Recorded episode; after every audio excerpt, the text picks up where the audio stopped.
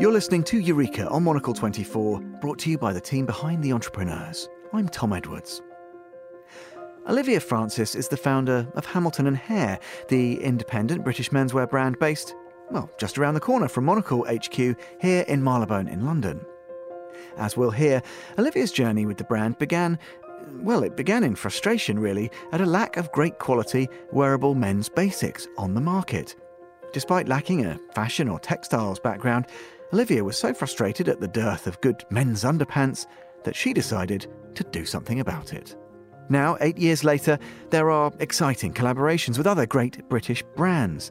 There's always sustainable manufacture in small scale specialist facilities in Portugal, and there's a bigger offer with more wardrobe staples, all made with an unwavering commitment to quality. So let's hear from Olivia with more on how her journey began.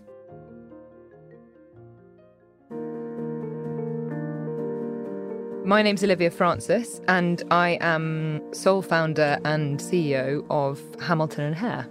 I was working for a big advertising agency, M&C Saatchi. I'd been there, I had a great career going there. I'd been there for four or five years. So I guess I'd had a natural interest in kind of brands and products and consumers. When I was there, it was actually Christmas time, and I've got two brothers, and they got some really awful novelty Christmas pants in their stockings at Christmas. And my brother, who's quite a stylish guy, was like, Do you know what, Mum? I really don't need penguins on my boxer shorts or whatever it was. I just want some nice underwear.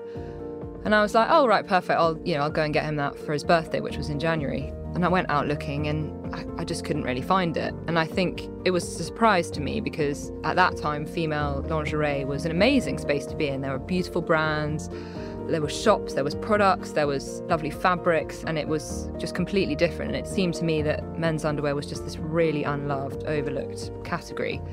And actually, at the time, menswear was really growing, and people, you know, it was actually growing faster than women's wear, and was, there was a real sort of catch up, and men's grooming had just started, and and so, yeah, it seemed like a glaringly obvious someone should do that better. I was like, oh, well, that's a good idea, but that's not for me. I don't know anything about men's underwear or fashion or anything, and I've got a good career going on over here. But it just niggled at me, and I decided to give it a go. I'm not a natural risk taker at all. A lot of entrepreneurs are. They're very bold, they're very risk taking, and that's not my character. But I just had this certainty that it was an obvious idea. It felt weird to me that no one else could see it. I actually started with a boxer short because that felt to me that a product that had been, when I started looking into it, it hadn't been redeveloped since the kind of 1920s. It wasn't a very good garment. Most of them fitted like a bit of a nappy. The fabric wasn't very good. So I thought, right, let's start there and think about what a modern man wants to wear. And one of the things at the time was like a much slimmer trouser. So I was like, well, what about applying some of the tailoring expertise that we have in London, you know, right on my doorstep? So the first thing I did was I approached several proper Savile Row tailors. I finally convinced one more friendly soul, I guess, who was open to my mad idea. And I said, Look, can you apply your tailoring expertise and help me design a better boxer short? And we started looking at sort of, you know, what was on the market. And he was like, This is awful. I can see there's so much we can do here. So that's how I started. And that's how we got our first kind of iconic modern slimline boxer short. Once you started actually applying some of the approach to outerwear or any other element of the clothing to underwear, it was really easy to get a good product. the underwear market was dominated by, you know, it was a pretty much a sort of ubiquitous universal product with a different brand name around it. They were made in huge scale factories and there was very little quality control or real interest actually from any of the producers. And for me, it was all about product. I was doing a product first approach to underwear, which was very different at the time. You know, we're competing with big brands, huge marketing spend, and actually the product was secondary. So I wanted to flip that and do product first.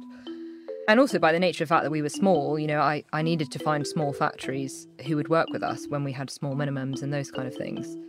So transparency of product you can only guarantee a good product if you really know who made it. And the other thing for us was natural fibres. So think back when we started, about 90% of underwear was made from synthetics. So things like polyester and acrylic and spandex. And those are derived from plastics. And we didn't want to do that. So we wanted to use natural fabrics. So again, that sort of led us to really understanding okay, well, where are they from? And that transparency has been something which I love. You know, I love going to Portugal. It's like a highlight for me of really seeing our product being made.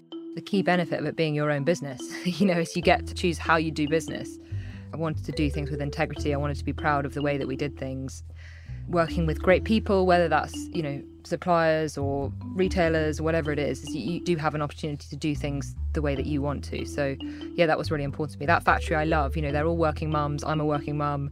The factory is actually not even in a factory, it's in a house in the neighborhood so that they can all watch each other's kids. And they still make beautiful products, just not conventional. I like to think that that's kind of what we're trying to do as well.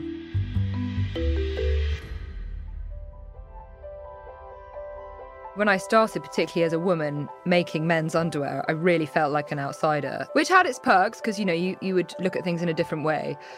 But actually, the menswear industry is incredibly friendly and supportive, and I've had lots of mentors from other brands, and it's actually a lovely, lovely sector to work in. It is really thrilling when people from your contemporaries look across and say, "Hey, you're doing a cool thing. Let's do something together." So with Private White VC, it was, you know, it was an obvious collaboration for us because they didn't make our product. We both have a sense of kind of integrity and Britishness. They make everything fully vertically in their factory. And yeah, so that's been great. And hopefully we have a similar customer.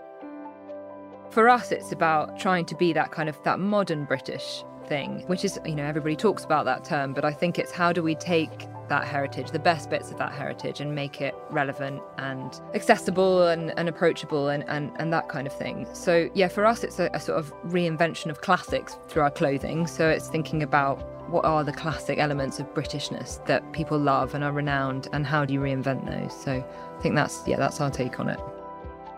So, we started with underwear, but now we offer a whole range of kind of I guess we call them contemporary wardrobe staples, but the idea is it's for it's just for life. They're just real great pieces of clothing in your wardrobe for whatever you're doing. So it's been really nice sort of organic process to get to that.